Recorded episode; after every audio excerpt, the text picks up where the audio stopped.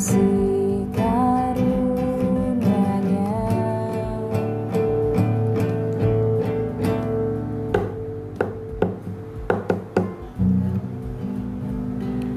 satu tokoh dalam perjanjian lama.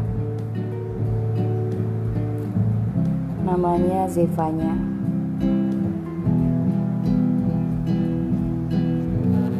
Seorang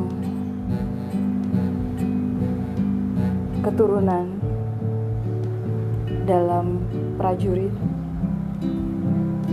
pada zaman pemerintahan Raja Yosia.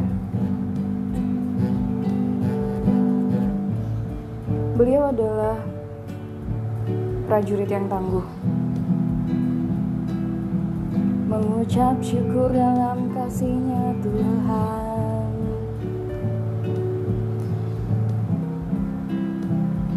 Dalam Zefanya pasal 2, firman Tuhan mengatakan seruan untuk bertobat.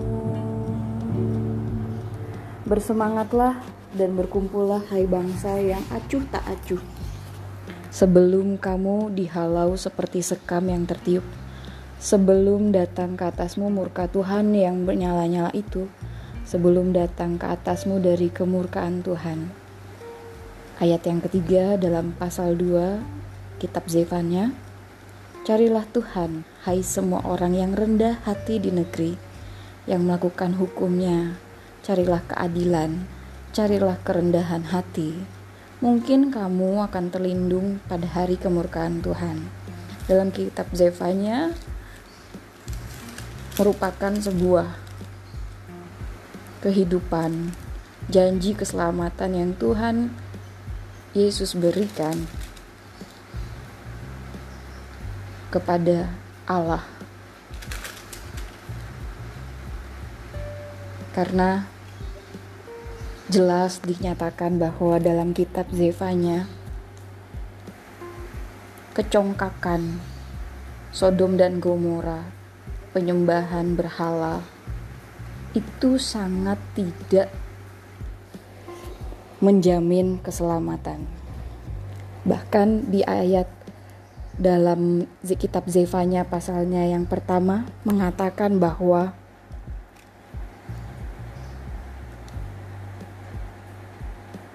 ketika emas dan perak pun tidak bisa memberikan keselamatan. Jadi benar-benar bukan tentang harta dunia. Kita mengenal itu dengan kata mamon ya. Bukan berarti kita tidak butuh uang. Kita butuh uang. Tetapi selama uang yang mengikat kita, selama uang yang menjadi motivasi kita, maka Tuhan akan sangat murka. Aku mau menyanyikan satu lagu untuk adik-adik, uh, mungkin yang dewasa muda atau sekolah minggu atau uh, playgroup. Lagu ini.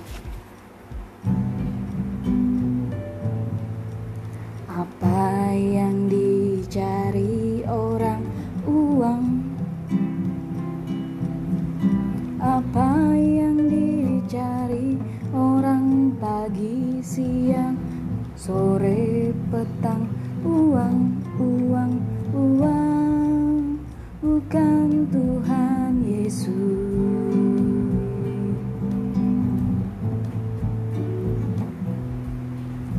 Apa yang dicari Tuhan saya?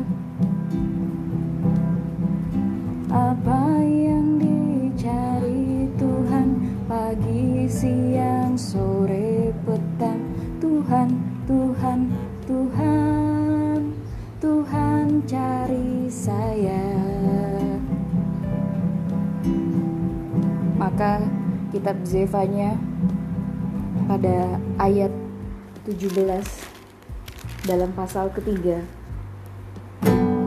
Tuhan alamu ada di antaramu sebagai pahlawan yang memberi kemenangan.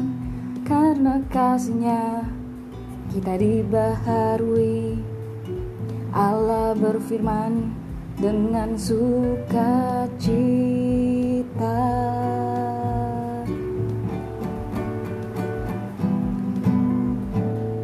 Umat Allah bersorak sorai karena kita.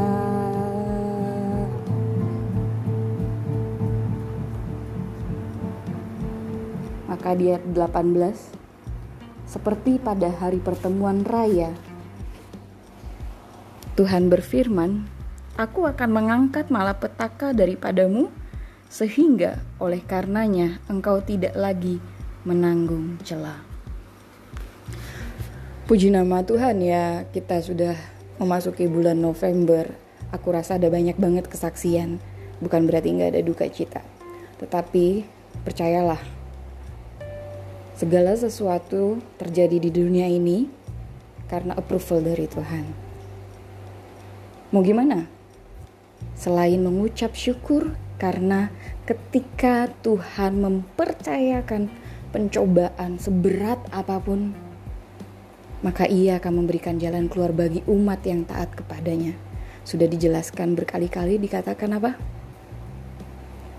Bukan tentang emas dan perak, tetapi hati yang benar-benar menyembah. Aku mau menceritakan kesaksian deh gantian. Aku sendiri juga sering kok yang namanya dibully. Uh, mungkin bukan dibully ya maksudnya bercanda perasaan dan lain-lain.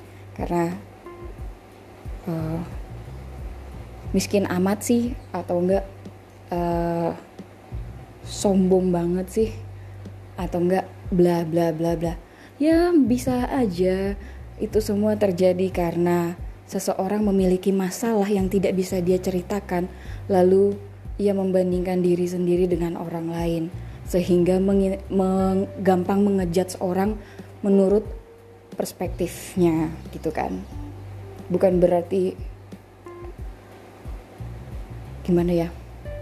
Prinsipnya Tuhan Alamu ada di antaramu sebagai pahlawan yang memberi kemenangan karena kasihnya kita dibaharui.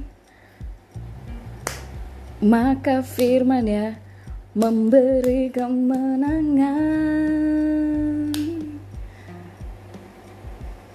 kiranya damai sejahtera sukacita selalu ada di tengah-tengah kita. Ketika orang lain lebih daripada kita itu menjadi suatu hal yang perlu kita sukacita dan bersyukur. Kenapa? Karena setiap orang memiliki kapasitas, tanggung jawab,